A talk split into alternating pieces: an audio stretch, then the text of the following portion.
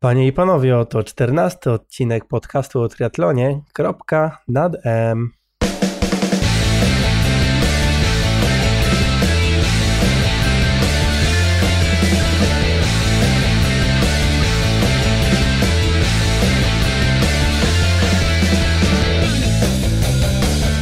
Siema. Dzisiaj moim gościem jest Mikołaj Luft, znany i lubiany, człowiek z długą grzywą, człowiek z długimi włosami.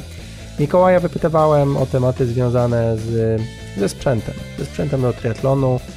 Poruszamy tematy związane z tym, ile można wydać pieniędzy na triatlon i ile można na tym zarobić czasu na zawodach. Znaczy, z jednej strony Mikołaj opowiada o rozwiązaniach za parę złotych, czyli co można kupić, żeby sobie pomóc. Sprzedaje trochę protipów, fajnych, fajnych takich pomysłów, które się faktycznie mogą przydać każdemu, i amatorowi, i, i, i komuś no, bardziej ambitnemu. Z drugiej strony wchodzimy na koszty typu kilka tysięcy złotych, czy kilkanaście, także każdy myślę znajdzie coś tutaj ciekawego dla siebie. Patrząc na tematy, jakie były poruszane, no to no jest tego sporo i o bike fittingu opowiadamy, i o kołach, o stożkach, o, e, o dyskach, kiedy zakładać, kiedy nie, o oponach, szybkach i, i tym podobne. E, no Mikołaj tutaj głównie patrzy ze swojej perspektywy, ale myślę, że w fajny sposób potrafi spojrzeć na, na temat od strony amatora, zresztą e, między innymi zajmuje się również trenowaniem E, takich osób, więc, więc dobrze wie, co w trawie piszczy. Jak już kończymy opowiadać o sprzęcie, to następuje część podcastu poświęcona imprezom Ironman. Mikołaj jakiś czas temu rozpoczął cykl wpisów, e, do których będę linkował w notatkach do tego odcinka, w których wspomina swoje starty na różnego rodzaju imprezach z cyklu Ironman i opisuje, gdzie warto wystartować, gdzie, gdzie niekoniecznie, co gdzie jest fajne i także w tym podcaście trochę go wypytuję właśnie o to, gdzie, gdzie fajne miejsce jest na debiut, na przykład na nowym dystansie. E, no i generalnie sobie dyskutujemy na tematy związane ze startem e, w różnych miastach.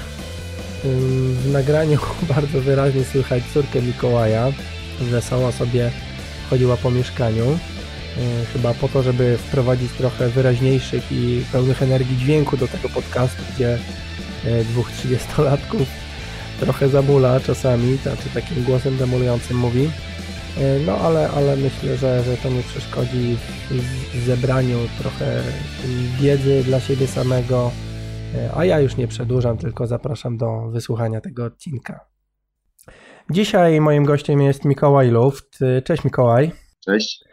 Wielokrotny medalista Mistrzostw Polski.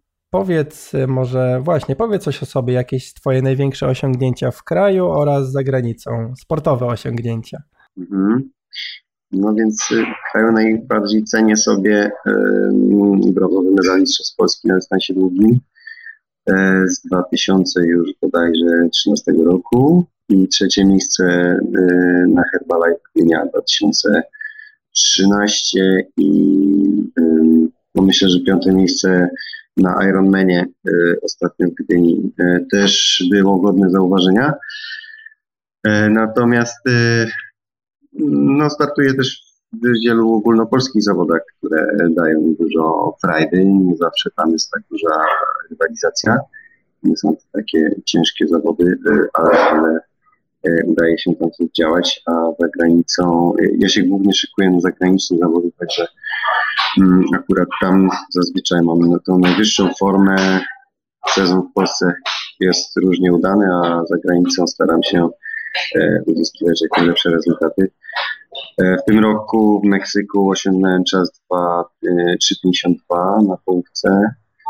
To mój najlepszy rezultat dotychczas co ważne, na nieskróconej trasie, także tym lepiej. Mhm. E, no i udało mi się pokonać barierę 8.30, 8.28.09 miałem czas pełnego Ironmana w Barcelonie w tym roku. No to dosyć dobrze. No ładnie. E, dobry prognostyk na przyszłość, żeby przejść na te długie dystanse pełne. A ile ty masz lat w ogóle? 30 skończyłem. Mhm, to podobnie jak ja. E, no to jeszcze masz chyba trochę lat przed sobą, nie? Jeśli chodzi o długi dystans. Ja sobie daję czas do 40. Mhm. Także dużo myślę mogę jeszcze osiągnąć do tego czasu i jak e, pokazuje stawka ogólnoświatowa na długich dystansach, e, do 40 roku życia można nawet się poprawiać. Mam jeszcze spore rezerwy w objętości treningowej, w obciążeniach, więc myślę, że będę starał się je wykorzystać. Mhm, ale to rezerwy mówisz, czyli na przestrzeni lat treningów gdzieś tam zostawiałeś sobie jeszcze furtkę na przyszłość? E, tak wyszło, że nigdy nie trenowałem jakby granic e, możliwości. Może to były względy motywacyjne, może to, że miałem dużo zajęć e, poza treningowych. Prowadzę swoją grupę, której trochę czasu też muszę poświęcać. Mhm. Natomiast staram się, żeby to ta grupa nie przesłaniała, tak powiem, moich celów sportowych własnych. Ona daje mi też trochę więcej motywacji, żeby, żeby trenować porządnie. E, no ale siłą rzeczy nie, nie mogę rozwijać biznesu jakby w 100%, mając na uwadze swoje własne cele. Wszystko ma swoje priorytety. E, o Luft Team ostatnio generalnie głośno było, bo organizujesz, nie, nie tylko szkolisz zawodników, ale również organizujesz wyjazdy, prawda? i można było wygrać gdzieś tam na, na bieganiu, czy gdzieś e, wyjazd. E, ale o tym może na końcu podasz linki i wszystko, gdzie Cię będzie można znaleźć. Dzisiaj chciałem generalnie porozmawiać o, o tym, ile można zaoszczędzić czasu na, w triatlonie, wydając, jeśli mamy nieograniczony budżet, może tak. I chciałbym po kolei e, szybko, nie szybko przeskoczyć przez, przez dyscypliny. No podejrzewam, że najdłużej będzie można rozmawiać o rowerze, e, ale powiedz mi, czy w pływaniu istnieje, jeśli ktoś ma nieograniczony budżet, mówię, czy jest jakiś, jakieś sposoby, żeby móc gdzieś tam uszknąć kilka sekund na 100 metrów? Powiedzmy, jeśli ktoś mhm. nie jest pro, tak, jeśli ktoś tam pływa, nie wiem, minuta 40, 52 minuty na, na setkę, czy może wydając kasę mniej się zmęczyć chociaż lub po prostu popłynąć szybciej? To jest najmniejsze pole do popisu. E, może z wyjątkiem biegania. Rzeczywiście mhm. W pływaniu lepsza pianka daje więcej, bo daje większą wyporność. E, tutaj porównując modele powiedzmy poniżej 1000 zł, a te, które kosztują grubo powyżej 2000, no to na pewno jakaś różnica czasowa Y, jest względnie 20-30 sekund. Myślę, że na dystansie 1500 metrów między piankami może, może być różnica. To mhm. coś daje. A właśnie jak przy okazji różnych szkółek i tak dalej sobie testowałem różne pianki od najtańszych do najdroższych i prawdę powiedziawszy mi się najlepiej pływało w no, tańszych. No, akurat Sailfisha w ataku, bo komfort był wyższy niż w tej najniższej, ale bo ten G-Range na przykład jakoś wydawał mi się, że on jest super komfortowy, ale jest mniej, jest cieńszy mhm. i właśnie jakby był mniej wyporny, ale to może, to może ja tak miałem po prostu. To mi się akurat wydaje, e, że G-Range jest jedną z najlepszych dostępnych pianek e, na rynku, zarówno dla amatora, jak i dla doświadczonego zawodnika, e, bo jest bardzo elastyczny na górze, więc nie krępuje ruchów tym, którzy mają ten zakres ruchu duży, a jednocześnie ma bardzo duży, dużą wyporność na biodrach. Mhm. I tutaj w porównaniu z wieloma innymi piankami myślę, że to, to wypada bardzo pozytywnie. Mhm, to reklama nam wyszła fajna.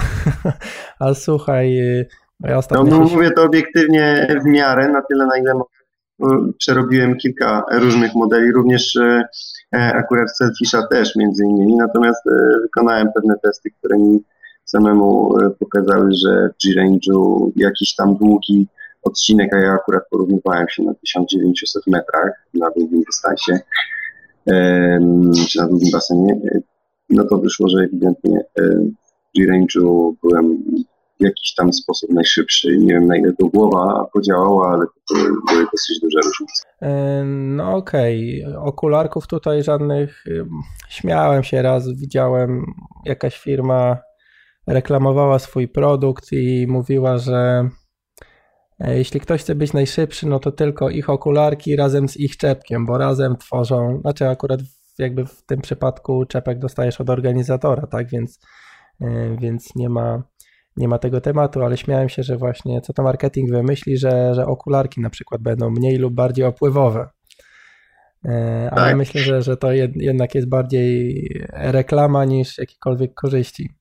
To znaczy, to już trzeba być chyba niesamowicie szybkim zawodnikiem, żeby, e, żeby to robiło różnicę, tak? W przypadku mhm. większości amatorów, którzy powiedzmy startują z tempami około dwóch minut na 100, 100 metrów, to e, daje to bardzo mało, no ale jeżeli ktoś płynie poniżej minuty na setkę, e, no to liczy się na pewno każdy detal, a woda daje znacznie większy opór bo rośnie on wraz z sześcianem prędkości w mhm. porównaniu z oporem powietrza, który rośnie y, z kwadratem. Mhm. Czyli może być jakiś sens w tej, w tej metodzie. Pe pewnie ma to jakieś y, znaczenie, natomiast rzeczywiście, jeżeli e, powiedzmy, że różnice na 400 metrów między zawodnikami będą wynosić tam ułamki sekund, no to może zdecydować to, który ma bardziej wpływowe okulary. Mhm, mhm. Okej, okay, no dobra, to może opowiedzmy jeszcze o bieganiu. No na bieganiu to znowuż yy, ciężko sobie chyba wyobrazić, żeby coś yy, mogło nam pomóc specjalnie oprócz formy dobrej. Tak, no jak się obkupimy w sprzęt, to na pewno głowa może działać lepiej, z drugiej strony już nie będziemy mieli na co zrzucić. No tak, no tak.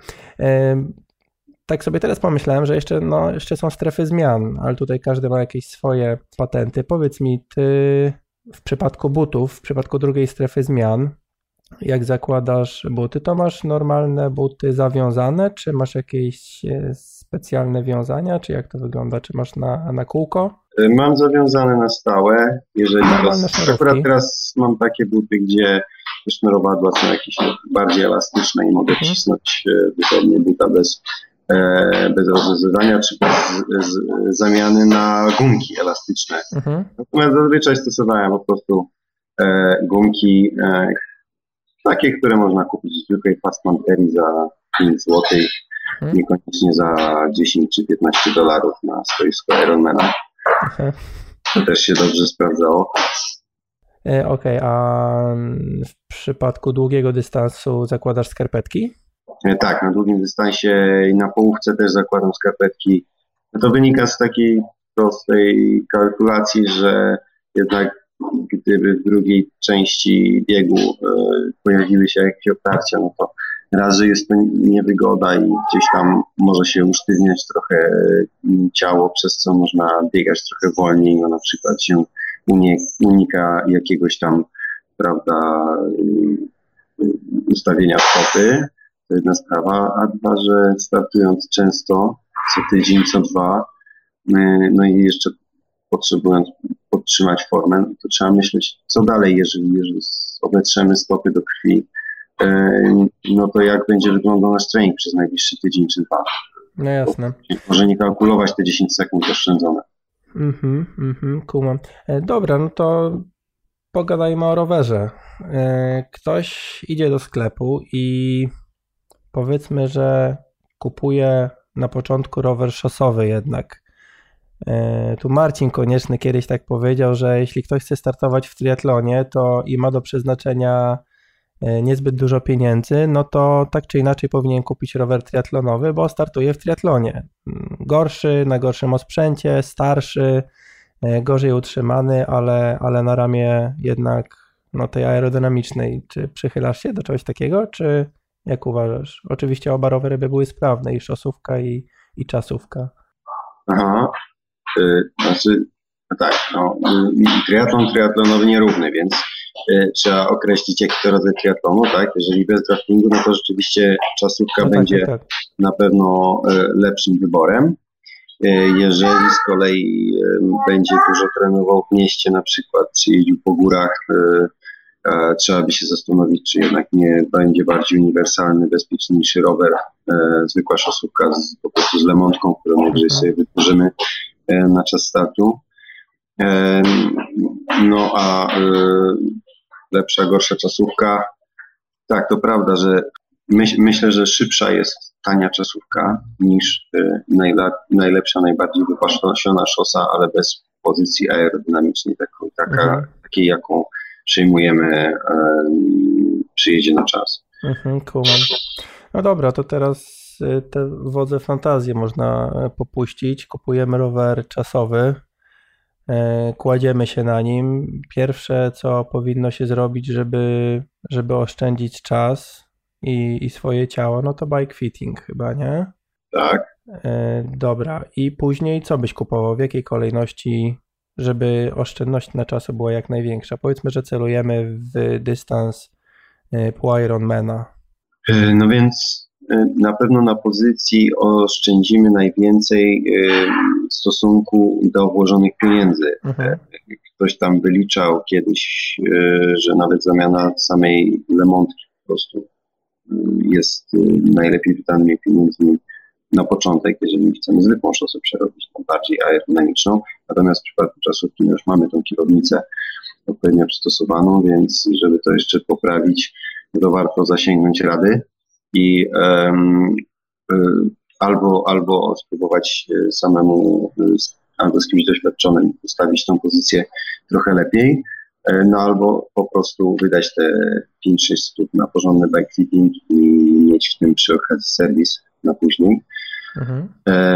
To będzie też miało o tyle dobre znaczenie, że taki dobry bike fitter doświadczony będzie też w stanie wychwycić różne nasze braki, e, czyli mm, zobaczy, gdzie mamy na przykład przykurcze, e, czy, czy nie trzeba zastosować wkładek odpowiednich. Raz, że uwzględni przy doborze pozycji nasze pewne ograniczenia, więc ta pozycja może będzie mniej aerodynamiczna, ale za to będziemy efektywniej pedałować i mniej się męczyć. No a dwa, że e, może też doradzić odpowiednie ćwiczenia, które nam pomogą później tą pozycję zoptymalizować. Mhm. E, natomiast kolejny wydatek, e, ja myślę, że, na, że najwięcej, tak jak wychodzi z badań, w stosunku do położonych pieniędzy zyskujemy na kasku aerodynamicznym. Mhm. Tutaj od 5-6 stóp możemy kupić bardzo przyzwoite kaski. Same zabudowane kaski E, między, powiedzmy, różnica między takim zabudowanym a dobrze wentylowanym jest e, już bardzo duża. Między tymi różnymi aerodynamicznymi typami kasków e, te różnice są już trochę mniejsze. Tak? Natomiast najwięcej zaoszczędzimy, jeżeli ten kask będzie bardziej zabudowany, będzie miał ogon, będzie miał owiewki na uszy, to na pewno. No właśnie, z tymi owiewkami na uszy ostatnio, bo sam ze znajomymi polujemy teraz na swój pierwszy kask tak naprawdę aerodynamiczny i jak zaczęliśmy przymierzać te pełne, że tak powiem, tak, czyli z szybką i, i z, z tymi owiewkami na uszy, no to pierwsze co zauważyłem to to, że ja w strefie zmian stracę ileś czasu, żeby to w ogóle założyć, bo te owiewki mi haczyły, haczyły uszy, mimo że jak już go wcisnąłem na głowę, no to nie było sytuacji, że on był za mały, był wygodny, e, ale nie czy bałem się go po prostu rozchylić na, na tych uszach, czy jak, ale stwierdziłem, że kurczę, nie kupuję, no bo, bo po co, tak, bo nie, więcej to się zależy jaki gaz. Niektóre rzeczywiście są takie, że potrafią wręcz haratać uszy, ale to trzeba mhm. zwrócić uwagę, żeby miał te owiewki z możliwością rozchylania, takie mhm. lekko ściągliwe. E, ja na przykład mam kasku Wexa, mm, dosyć fajny model e, z włókna węglowego wykonany, który e, ma te nauszniki zupełnie elastyczne. Mhm. Żywica jest nie sztywna, tylko miękka i dzięki temu on bardzo szybko się zakłada. Natomiast jedno z czego zrezygnowałem to z tej szyby, której założenie wymaga trochę skupienia.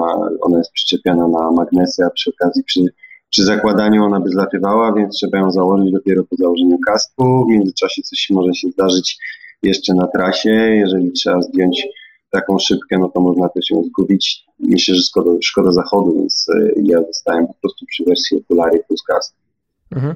No właśnie, bo tutaj też tak jak sobie rozmawiałem z kumplami, to czy z szybką, czy bez, bo z jednej strony szybka poprawia widoczność, tak, bo nie trzeba tak mocno zadzierać, tak mi się wydaje, głowy do góry, żeby, żeby widzieć. E, ale z drugiej strony, nie wiem, ty patrzysz, bo nie wiem jak to jest u prosów, ale czy ty patrzysz na komfort, jeśli chodzi o kask, o, wentylac- o wentylację, bo na przykład w przypadku kasku bez szybki, tak jak zdjąłeś, no to na pewno ta wentylacja twarzy samej jest lepsza, nie? Wygodniej się jedzie. Mm, tak, ale to nie oznacza też, że będzie dobra wentylacja e, reszty głowy. Mhm. Tutaj chciałem trochę powiększyć ręcznie po otwory w kasku, żeby trochę był lepszy dopływ powietrza, a przy ekstremalnych upałach po prostu zmieniam kask, na przykład na Sankroj. Musiałem pożyczyć od moich gospodarzy kask za 200 zł, może 150, z którym po prostu startowałem, bo tam było 30 mhm. parę stopni w cieniu, cienia w ogóle nie było. E, i, i, i e, zresztą miałem zawodników potem, którzy się zupełnie zagotowali w swoich wielkich hełmach. Więc to był dobry wybór. Mhm.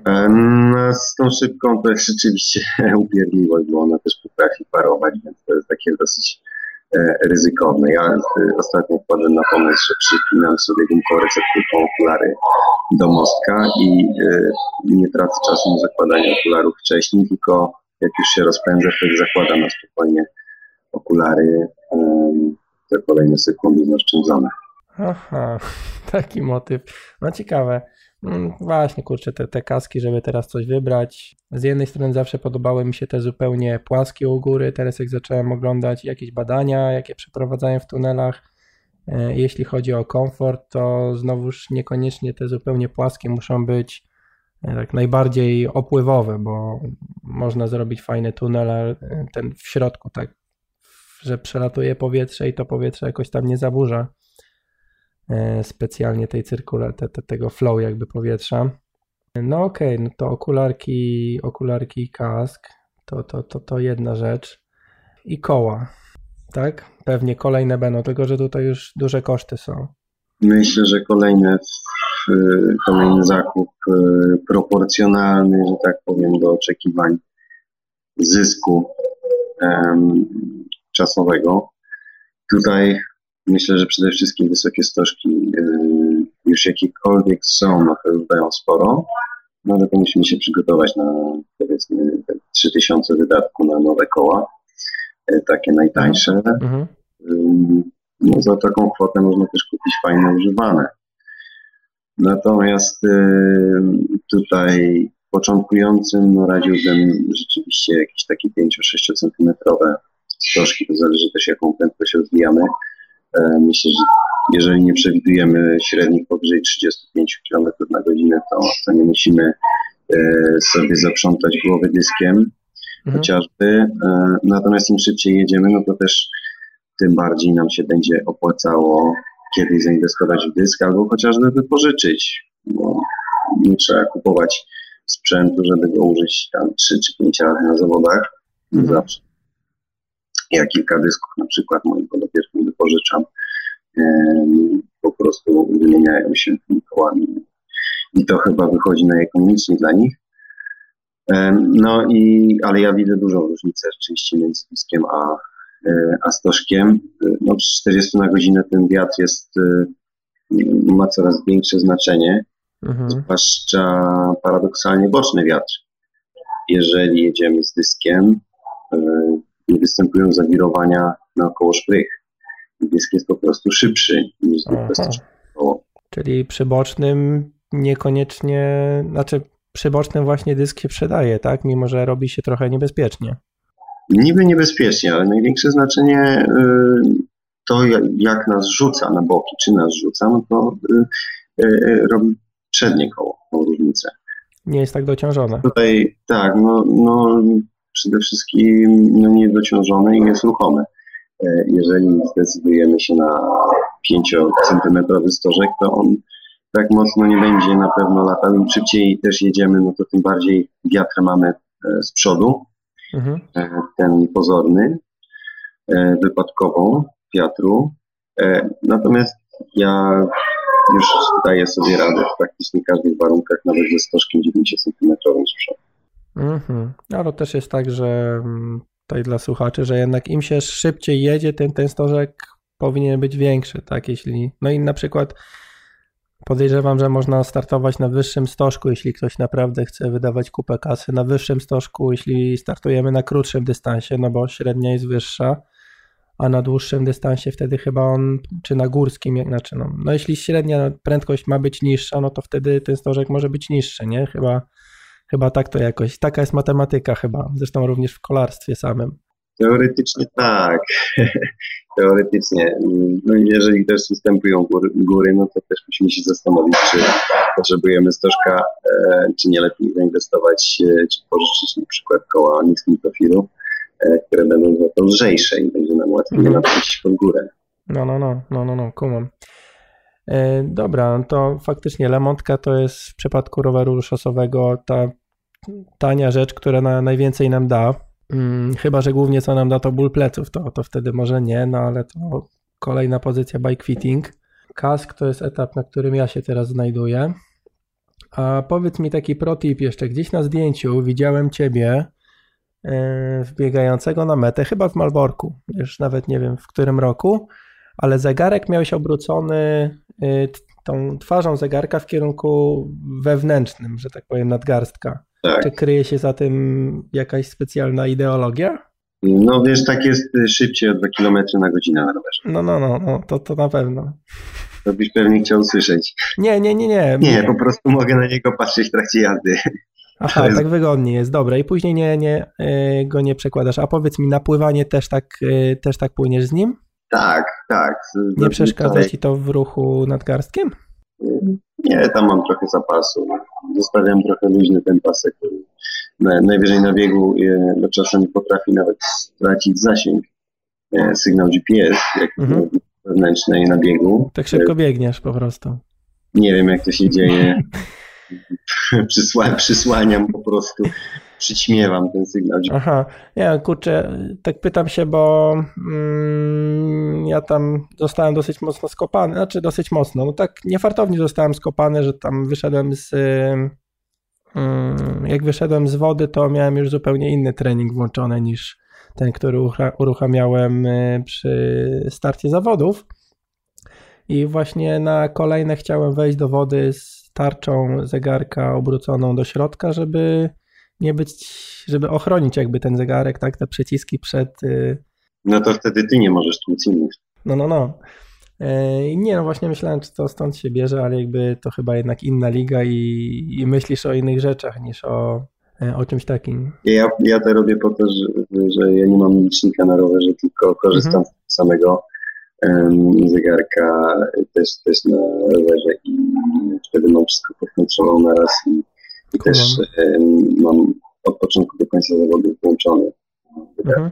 Nie, no, ja na rowerze z kolei właśnie przekręcałem mm, po, po pływaniu, e, bo myślałem, że na pływaniu będzie mi przeszkadzał przy tym ruchu ręką. A, a jeszcze właśnie taka jedna rzecz, jakie masz dane ustawione na, na zegarku? Jakbyś się mógł podzielić? Na rowerze zazwyczaj. No głównie na rowerze. E, prędkość i moc. E, prędkość, moc i dystans. E, generalnie to.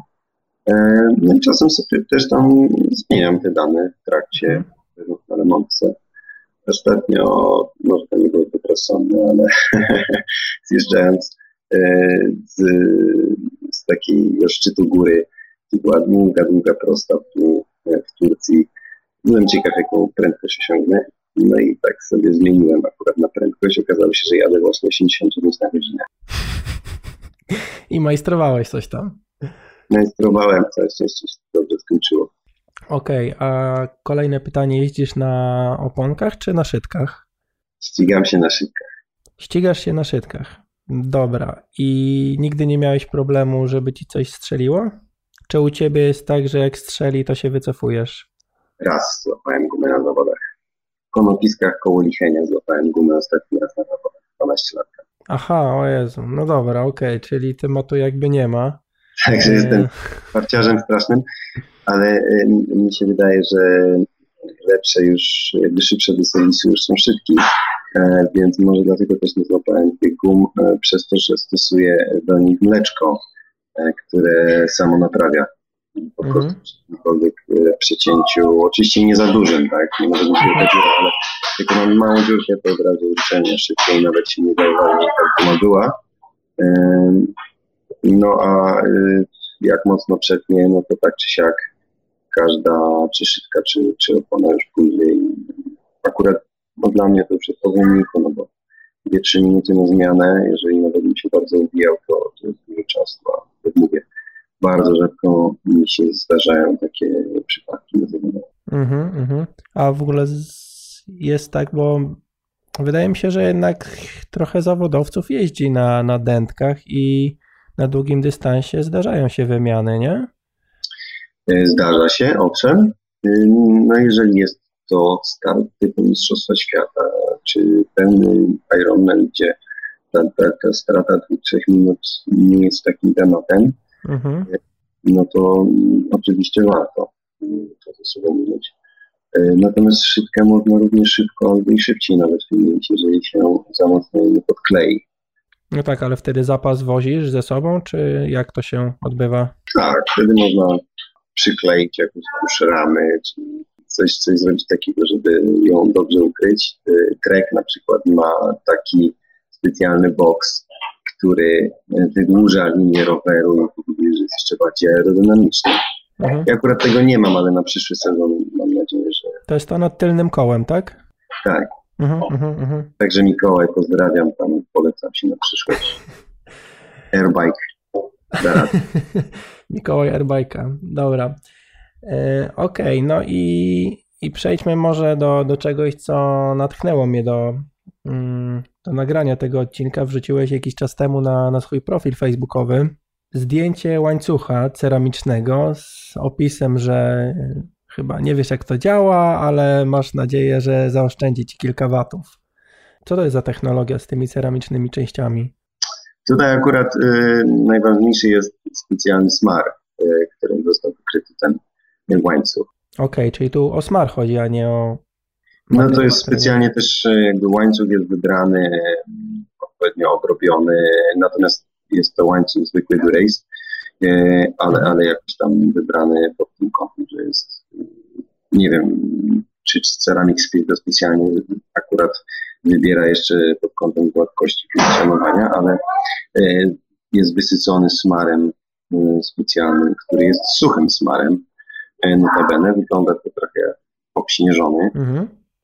Łańcuch, natomiast on, on rzeczywiście tak bardzo płynnie e, działa, mimo tego, że jest suchy i um, utrzymuje swoje właściwości gdzieś około 300 km.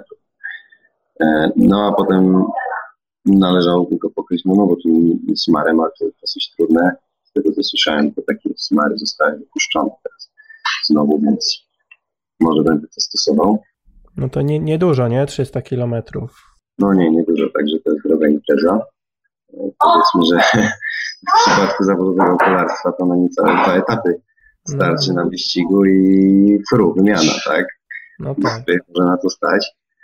E, no ale jest kilka innych różnych ceramicznych gadżetów, na które można sobie pozwolić, mając duży budżet. Natomiast wymiana mm, wszystkich łożysk wózka, łożyska w e, kołach, w piastach, łożyska mm, środka supportu, no to myślę, że w okolicach 5 tysięcy się zamyka, ale jak niektórzy obliczają, jest to może nawet 20 W zysku. Oczywiście zależy przy jakiej mocy generowanej, tak? Uh-huh, Czy to jest przy 400 czy przy 200 watach, no to już jest jakaś różnica, ale myślę, że warto nawet oszczędzić trochę na sprzęcie, chociażby kupić Ultegrę zamiast Durace'a i resztę wydać na ceramikę e, i te kilka watów zyskać, a, a, a między Ultegra a Durace'em już tutaj w porach toczenia nie będzie różnicy żadnej. A ty jeździsz na mechanicznej grupie, czy? Ja mam day 2 Durace'a D2. Mhm, mhm. I tutaj raczej bardziej chodzi o, znaczy bardziej, tylko i wyłącznie chodzi o komfort i dwie manetki w dwóch miejscach, czy ma to wpływ jakoś na, na osiągi? No, na szybkość zmiany biegów podejrzewam ma, tak? Hmm, szybkość zmiany biegów, może, może tak, precyzja bardziej, ale też można się oszukać, bo zdarzyło mi się ostatnio, że na podjeździe właśnie tam, gdzie zjeżdżałem i tak byłem na Turcji, to na podjeździe z kolei leciał mi łańcuch, bo niechcący nacisnąłem, zapierając się na kierownicy, um, przycisk rzucający przerzutkę przednią. Mhm. E, łańcuch, więc e, łańcuch nie zleciał, musiałem się zatrzymać i dopiero podbierać się i gonić trochę dalej. Mhm. Więc to ma swoje plusy i minusy, ale przede wszystkim, e, ale ma więcej plusów niż minusów. Ja używam um, tej elektroniki głównie ze względu na to, że jest znacznie bezpieczniejsza i chociażby przy wyjściu z zakrętu y, można od razu zmieniać biegi, zapierając się na, na, na bocznych barach a jednocześnie ma się pod ręką hamulce. Mhm, mhm, no to, to prawda. W przypadku roweru szosowego to akurat jakby nie ma tematu, nie? Bo tam masz cały czas pod ręką wszystko. Tak. E, no chyba, że jesteś e, w pozycji leżącej, to niczego nie masz pod ręką. No nie wiem, czy widzisz gdzieś jeszcze jakieś możliwości. O, właśnie, jeden temat, e, bo był poruszany parę razy w rozmowie z jednym kumplem. Tutaj chciałbym się przenieść na dystanse typu sprint, na przykład jakieś takie króciutkie i temat pedałów SPD, a, a platformowych. No bo są różne badania, że SPD wcale nie muszą być bardziej efektywne, a w przypadku amatorów dochodzi kwestia wymiany butów. I jak myślisz, jak to jest? Znaczy, czy Amatorom lepiej jechać jednak w, w, pedałach platformowych na krótkim dystansie, żeby nie tracili za dużo na zmianę butów w, w strefie zmian, czy, czy jednak uważa, że te SPD dużo dają? Znaczy moim zdaniem, jeżeli już ma się dobrze opracowaną strefę zmian, to mhm. czasowo nie daje, nie robi to żadnej różnicy, e, no ale pod warunkiem, że zostawia się wpięte buty w rowerze. Wtedy mhm, mhm biegniemy na bosaka z tym rowerem, na który wskakujemy po chwili i dopiero po rozpędzeniu się zakładamy buty. Mm, co i tak musimy zrobić, y, wskakując, y, musimy tylko, wcześniej musielibyśmy założyć buty, tak zwykłe, żeby wpiąć się w te noski czy platformy y, i, i potem dopiero ta druga zmiana będzie krótsza, natomiast pierwsza będzie znacznie dłuższa niż gdybyśmy to robili w sposób profesjonalny, mając te specjalne triatlonowe buty wpięte e, w pedały, więc mhm. tutaj zysku nie ma.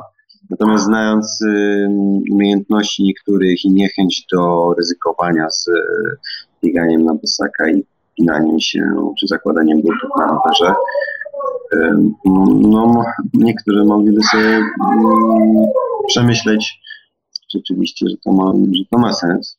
Nie znam tych badań dokładnie, które mówią o przeniesieniu siły akurat w przypadku e, platform. E, ja myślę, że jednak miękki but e, trochę, trochę powoduje, że ucieka tej energii względem pedałów wpinanych, twardych, ze sztywną podeszłą. Mhm. Tak na chłopski rozum, ale szczegółowych badań nie wiem. Nie no, właśnie na chłopski rozum, bo mega czuć tą różnicę no nawet jak tam próbowałem różnych butów, to, to, to czuć różnicę, czy, czy podeszwa jest mniej lub bardziej sztywna, czy ja jako laik tak naprawdę prawie, że bo od niedawna startuję, to widzę jak mi się ugina rama aluminiowa przy, przy, przy pedałowaniu, więc podejrzewam, że przy przejściu na karbon znowu się odczuje tą sztywność i, yy, i ta moc gdzieś tam nie ucieka nie tam, gdzie powinna. No przynajmniej na pierwszej przejażdżce no nie, no później to już kwestia przyzwyczajenia, nie? Jakby się na to nie zwraca uwagi, ale różnice czuć, więc no ale to trzeba by faktycznie badaniami. E, tak poprawiasz włosy, słuchaj, jak włosy wpływają na aerodynamikę? Pod kaskiem chyba różnicy nie robią. No nie, nie. Bieganie się przydają, bo można je zmoczyć i, i woda wtedy sobie ścieka swobodnie na ciało i jest chłodniej, także raczej pod tym kątem patrzę. Mhm. To się przydaje. Przy okazji charakterystycznie jakiś punkt. No tak.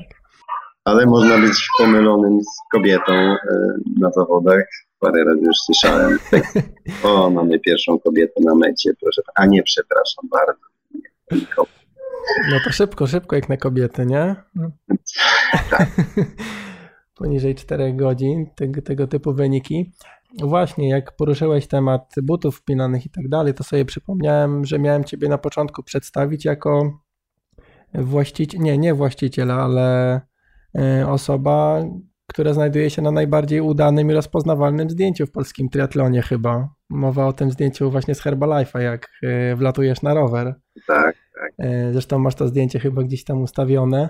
Na ścianie wisi. A, jest, faktycznie. To jest wersja dla sponsora, jeszcze zanim zawędrowała jako prezent. Mhm. Będzie w ortopedice wisieć, ale to już pewnie po edycji naszego odcinka. Fajnie.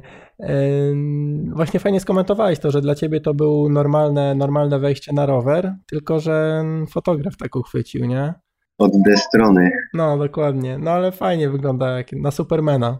A to robi, robi różnicę. To chociażby było widać ostatnio na zawodach w Malborku, gdy Adam Głodowski wybiegł tuż przede mną ze strefy zmian, ale nie wykonał takiego efektywnego e, wsiadu, mhm. E, za to stanął na środku tej, tej e, belki. Musiałem go dopiero obiec, bo nie miałem miejsca na wykonanie tego swojego skoku. Obiegłem go i z rozpędu wsiadłem na rower, po czym jak się obróciłem po jakichś 200-300 metrach, to on był 100 metrów za mną. Aha, czyli dużą różnicę zrobiło w tym przypadku. Tak, bo ja biegnę tak jak zobaczyłem to z prędkością około 15 km na godzinę i przy takiej prędkości skakuję na rower, więc znacznie łatwiej jest no, no, no. Roz, rozkręcić się też, nie? Można z, inne, z innego biegu chociażby też startować. Też. E, już na zapiętym. E, ok, a przejechałeś się kiedyś na tej metodzie? W sensie wyłożyłaś się przy, przy takim wskakiwaniu? Nie. Wyłożyłem się za to nieraz, e, gdy jeszcze nie umiałem zakładać, bałem się zakładać buty na rowerze. Mhm. Wtedy się wykładałem rzeczywiście. Ale na zawodach, czy jak trenowałeś w ten sposób? Zdarzało mi się na zawodach. E, jeszcze nie miałem tak dopracowanego e, wsiadania w strefie zmian i przede wszystkim nie miałem specjalistycznych butów triatlonowych, więc mm, bałem się, że chociażby języki od rzeków mi się gdzieś tam wkręcą w mhm. napęd, więc żeśmy z trenerem wtedy nie ryzykowali i zakładałem tradycyjnie buty zdarzało się, że biegałem w tych cholernych butach sztywnych przez całą strefę zmian i potem przy wsiadaniu był duży problem. Mhm. E, natomiast tutaj z trenerem Szołowskim potem e, w klubie Akwedukt e, Kielce żeśmy duży nacisk położyli na, na strefę zmian. Wręcz częścią treningów niektórych było bieganie w tej z powrotem z rowerem, skakiwanie i wyskakiwanie. Tak mhm. Ale ściągałeś buty przed zejściem z roweru już od początku? Od lat, że tak powiem. Czy również y, biegłeś po rowerze? No nie, to, to, to, akurat, to że tak, rzeczywiście ściągałem buty no wcześniej znacznie, bo to łatwiejsze jest do wykonania technicznie mhm. niż założenie i, i wydawało mi się bezpieczniejsze nawet na początku. Chociaż mam takie zdjęcia z Mistrzostw Polski Młodzików, gdzie tam jak taka fujara zwieszam obydwie nogi po dwóch stronach roweru i nie wiem na którą stronę zsiąść i tam mam te buty za, założone. Zresztą te felerne w trefie zmian nie kosztowały wtedy medal Mistrzostw Polski, wylądowałem na czwartym miejscu. U, aha. Miałem nauczyć. Też muszę buty kupić, bo no mam na trzy rzepy, tak, więc znowu nie chcę się mocować gdzieś z rzepami E, no to co mówi, że jest jakiś tak strach, a jak brakuje pewności siebie, no to będzie gleba, tak? Tak, to trzeba przełamać. Ja to włączam też u moich podopiecznych e, jako trochę taką zabawę też przed treningiem e, i potem niektórzy rzeczywiście bardzo szybko załapują to, to wskakiwanie na rower. To też jest taki element z, cyklo, z cyklokrosu, mhm. często rozpoznawalny, tak, więc zawodnicy, którzy mają takie taką przeszłość do liczej strefy zmian dobrze wykonują triatlonie. No to słuchaj, dobrze trafiłem z tym odcinkiem z publikacją, no bo teraz jest chyba sezon, nie? Na, na, na cyclocross. Późna jesień, zima, tak mi się wydaje, że teraz sezon niedawno ruszył. Niby tak, ale na ćwiczenie zakładania butów na bosaka trochę gorzej. No tak. Och, moja gwiazdorka ucieka, biega. No ja raz brałem udział w tak, dla fanu sobie pojechałem właśnie na, na, na moim MTB, na tego typu zawody. I no tyle, że w, jakby w pedałach i, i butach MTB-owych jest o tyle łatwiej, że, no, że pedały można wpinać z dwóch stron, czy nawet z czterech, nie? w zależności od tego, jakie pedały, a szosowe są z jednej strony wpinane tylko. Tak. Także w szosowych jest trochę trudniej. Znaczy, no tutaj w szosowych się nie wpinamy, tylko, no dobra, w ogóle inna bajka jest, bo w MTB w krosie biegniemy w butach, a tutaj chodzi tylko o wskoczenie. A powiedz mi jeszcze, znaczy już tak na koniec, poruszałeś ostatnio temat w magazynie Bieganie na ich stronce. Zacząłeś cykl wpisów o, o imprezach Ironman, które poleca, nie, na których byłeś. Tak. I tam piszesz, które polecasz, które nie. Powiedz mi z tych, co opisałeś, ile w ogóle wpisów będzie w tym cyklu? Bo dwa się pojawiły już, nie?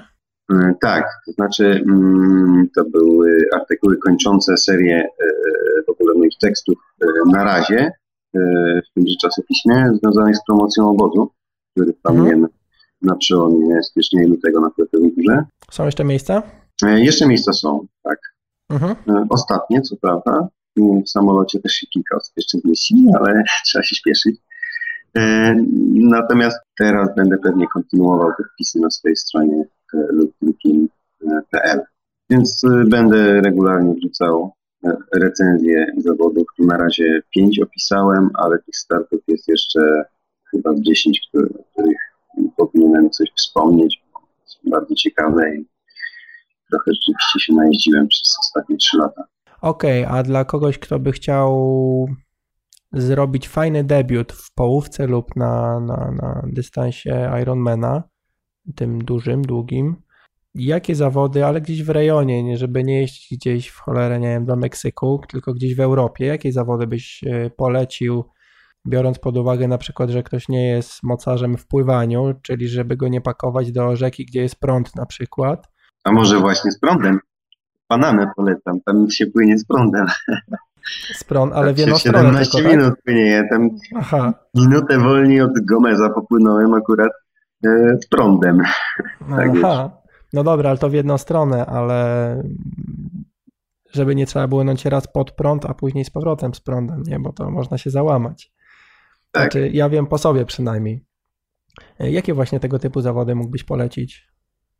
Jest to tak sobie myślę. Znaczy, pływanie tutaj się najmniej różnicuje tak naprawdę i rzadko w ogóle występuje e, nurt.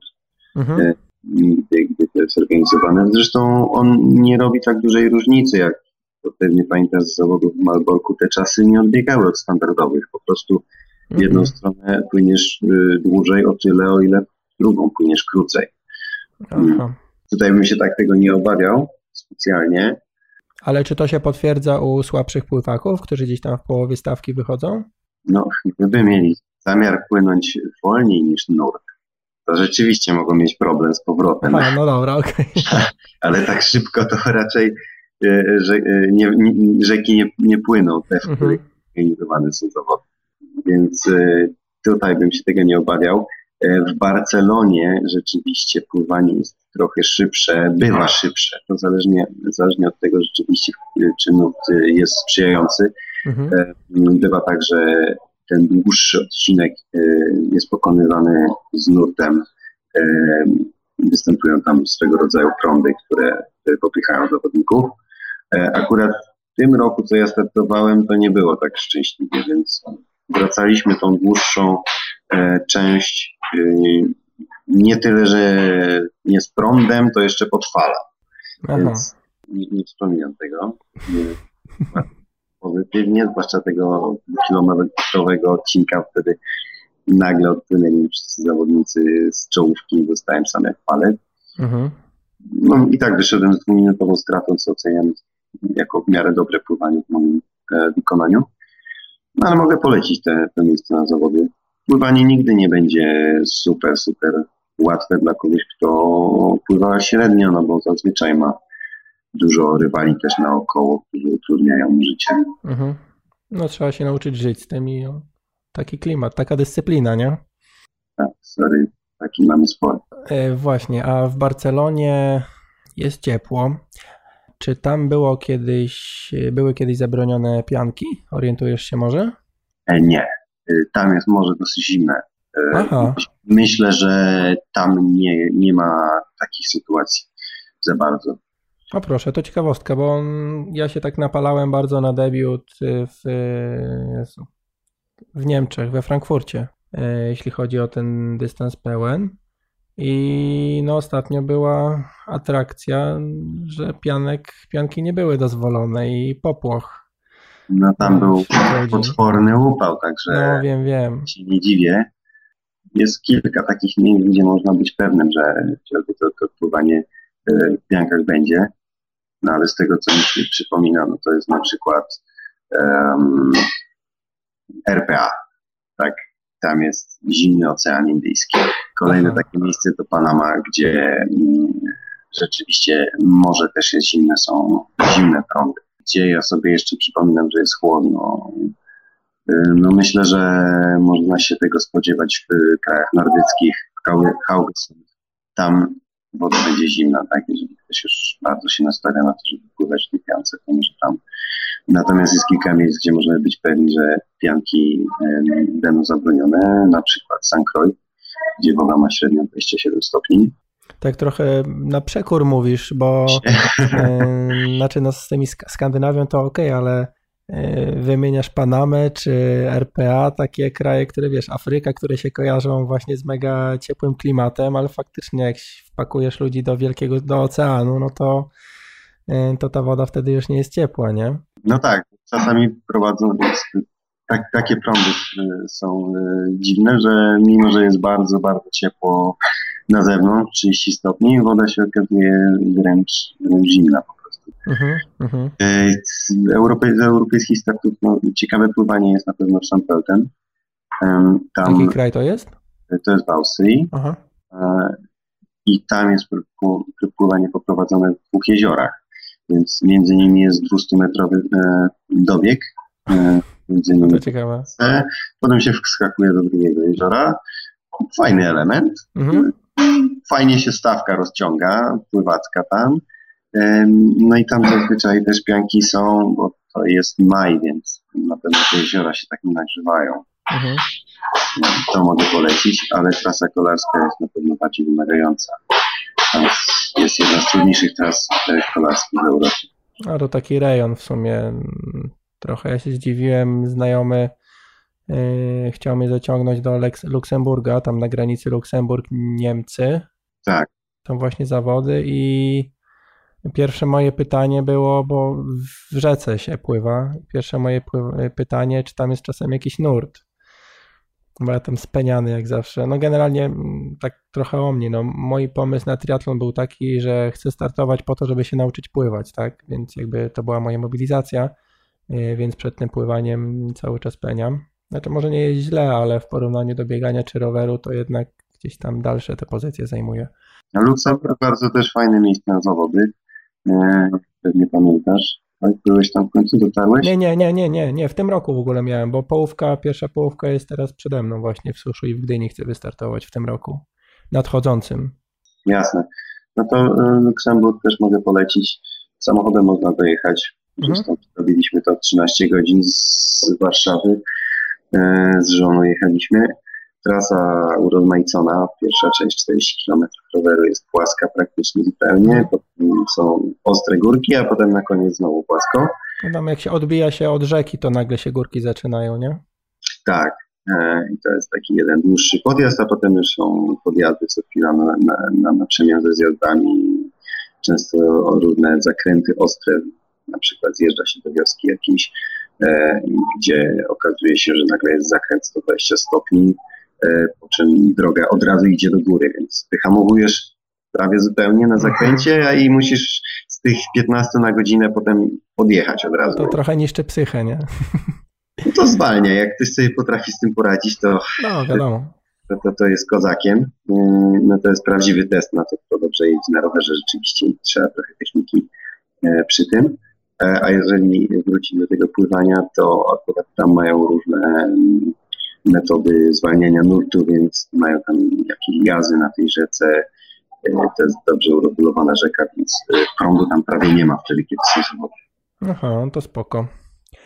E, okej, okay, a pod względem ogólnej organizacji to jeśli chodzi o cykl Ironmana, to są zawody, które jakoś odbiegają pozytywnie lub których powinniśmy się wystrzegać? Czy to jest różnie, z roku na rok może być inaczej? Te zawody generalnie trzymają pewien poziom. Ja się dosyć rozczarowałem paradoksalnie Mistrzostwami Świata w Las Vegas, e, mhm. gdzie mm, organizacja była, dużo pozostawiała do życzenia. Przede wszystkim e, do samego startu omalże e, sędziowie nie byli w stanie powiedzieć. Jeszcze na dzień przed, na odprawie technicznej nie, nie byli w stanie decydować, gdzie mamy zostawiać rzeczy, czy worki mogą być przy rowerach, czy mają wisieć na hakach, jak to ma być rozwiązane. Tam też e, transport nie był dobrze rozwiązany mhm. E, zawodników na zawody. Tych zawodów dobrze nie wspominam, zwłaszcza, że byłem wtedy struty i biegłem ponad dwie godziny. Tam szedłem tak naprawdę, bo miałem skurcz w każdym miejscu ciała. Byłem tak, tak odwodniony wyjściowo e, po, po pięciodniowym zatruciu, że nie powinienem startować, no ale jak już tam byłem, no to nie wypadało sorry, e, podjąłem tę próbę. E, natomiast czy której zawody mnie zaskoczyły bardzo pozytywnie? Gdynia. Dobrze zorganizowane. Gdynia absolutnie nie odbiega od y, najlepszych standardów, najwyższych organizacji zawodów Ironmana. Oczywiście zdarzają się jakieś wtopy, tak, odpływający statek, y, różne takie, takie elementy. E, natomiast no to się może zdarzyć wszędzie. No te odpływające bojki, statki to u nas się nie pierwszy raz zdarzyły chyba, nie? Tak. Już bojki odpływały na parę, chyba na 400 metrów nawet. Gdzieś, nie wiem, w Malborku czy gdzieś. Nie, nie w Malborku, no ale mniejsza. Bo równie pływanie o, miało mhm. 4,5 kilometra. Tak? No właśnie ale tak sobie myśląc na szybko o innych zawodach, bardzo fajnie zorganizowana była Rugia, mimo że było tam odwołane pływanie ze względu na bardzo wysokie fale. Akurat wiało od przeciwnej strony niż zwykle. Mhm. E, no to sama organizacja zawodów była fajna. E, też takie elementy jak chociażby poczęstunek na koniu, tak, zaplecze, namioty. E, to robi też pewną atmosferę. Tak? różne wydarzenia naokoło zawodów. To jest dosyć fajnie zorganizowane w Niemczech. Szczególnie dla tych osób, które lubią gdzieś tam poprzebywać w środowisku, tak. bo niektórzy się odcinają i jakby chcą być sami, ale dla tych, którzy gdzieś tam lubią społecznie pospędzać czas, to jak najbardziej. Bardzo przyjemne zawody w Aix-en-Provence e, się odbywają. To były zawody na zakończenie sezonu 2014. Mhm. Także było gdzie zrobić imprezę przy okazji e, na koniec e, we francuskim stylu. To miło wspominam, a sama organizacja też bardzo dobra. Tam jest trochę skomplikowana sytuacja, bo pływanie 20 km od miasta, więc na początku trzeba było się przetransportować nad to jezioro, to była pierwsza strefa zmian mhm. i potem druga była w mieście i to wszystko dosyć fajnie zagrało.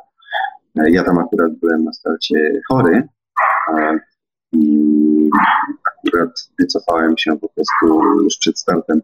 Stwierdziłem, że nie ma sensu startować e, będąc chorym i robiłem za support dla moich podopiecznych e, i udało mi się e, po prostu być wszędzie, gdzie się da, czyli od początku, od startu, potem przejechać samochodem kolejne punkty na trasie, która prowadziła przez okoliczne góry, dotrzeć na strefę drugą zmian, no i potem zaportować ich w trakcie biegu, który się odbywa po tym miasteczku. No, myślę, że w tym roku będę miał więcej okazji też do wizyty na europejskich startach.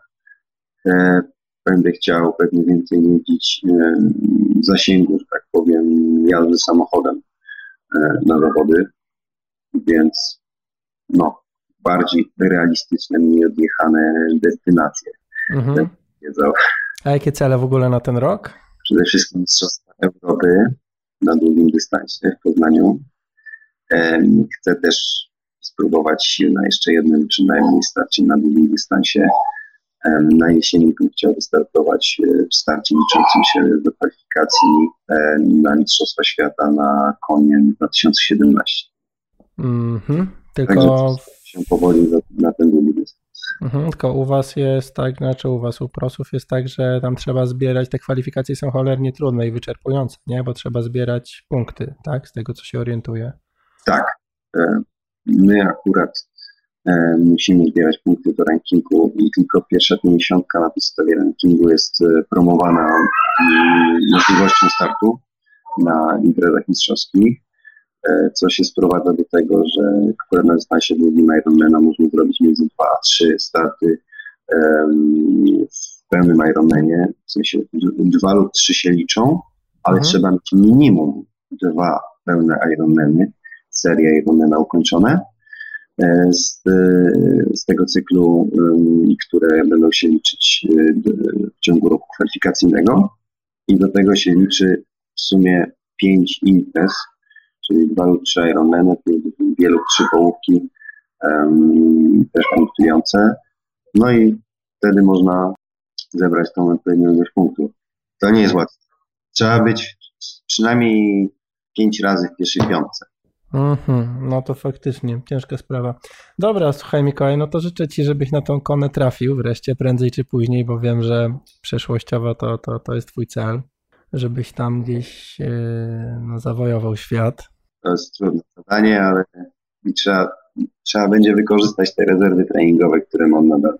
No właśnie, no kibicuję, kibicuję mocno. Właśnie tak się śmiałem trochę z tych włosów, ale faktycznie przez to jesteś bardzo charakterystyczny i gdzieś tam mega dużo osób Ciebie kojarzy. Powiedz na koniec, gdzie Ciebie można znaleźć? Nie można znaleźć na warszawskiej ochocie, biegającego z wózkiem z dzieckiem o. na Górki Szczęśliwickiej, e, ewentualnie na Polach Potowskich. Poza tym pływam najczęściej na Warszawiance. Teraz czekam, aż mi otworzą 50-metrowy basen na niedalekiej Akademii Medycznej. Mhm. No i, a, a znaleźć mnie można przede wszystkim przez internet, e, przez moją stronę internetową e, lookclipping.pl, gdzie będą się też ukazywały niektóre teksty, też informacje o obozach. Mhm. Natomiast przez, zapraszam też na fanpage na Facebooku Lookclipping. E, tam mam informacje o obozie, o najbliższych niektórych spotkaniach, treningach, no przede wszystkim można też się ze mną skontaktować przez Facebooka. Jasne. Okej, okay, na wszystkie obozy ty też jeździsz razem z podopiecznymi? Mm, na większość, tak. Zdarza się w przypadku na przykład narodzin e, jakiegoś mojego malucha, a dokładnie e, w przypadku narodzin nie było tak, że na obóz w końcu nie dotarłem, ale został poprowadzony przez odpowiedzialnych ludzi, ale tak, generalnie staram się na tych obozach być i trenować razem z moimi mhm, Jasne, dobra. Y, dzięki wielkie. Tak dla słuchaczy jeszcze wszystkie linki, które tutaj wymienialiśmy, pojawią się w opisie do tego odcinka podcastu pod adresem ironfactory.pl łamany na KNM14. Y, no a Tobie Mikołaj bardzo dziękuję. Życzę powodzenia. Dziękuję również. I, i do zobaczenia gdzieś, gdzieś na zawodach. No to do, do zobaczenia na trasie i powodzenia w debiucie na połówce. Dzięki, dzięki. Trzymaj się, cześć. Cześć. Dzięki wielkie za wysłuchanie tego odcinka podcastu. Jakiś mam taki, nie mam farta do Skype'a. Przeprowadzam wiele rozmów ostatnio poprzez Skype i dźwięk w 90% jest na bardzo dobrym poziomie, a gdy łączę się, żeby nagrać wywiad do podcastu, to, to, to ten dźwięk zawsze jest kiepski. No ale, ale ja słuchałem tego odcinka całego przed wypuszczeniem go i, i nie było jakoś bardzo tragicznie, ale wiedz, że zwracam uwagę na to i jednak będę starał się coś z tym zrobić, żeby, żeby jakość dźwięku była lepsza. No i, i co? I wypada się pożegnać już, zakończyć y, ten odcinek. Jako, że wyjdzie on 30 grudnia, czyli dzień przed Sylwestrem, to życzę wszystkim, życzę Tobie wszystkiego najlepszego na nowy rok. Życiówek, fajnych startów, udanych, dobrej pogody. A jeśli słuchasz tego podcastu już po nowym roku, na przykład w nowy rok, no to łączę się w bólu, jeśli biegasz na przykład na kacu. Ale oczywiście sportowcy nie piją. Dobra, trzymajcie się. Do usłyszenia w następnym odcinku. Cześć.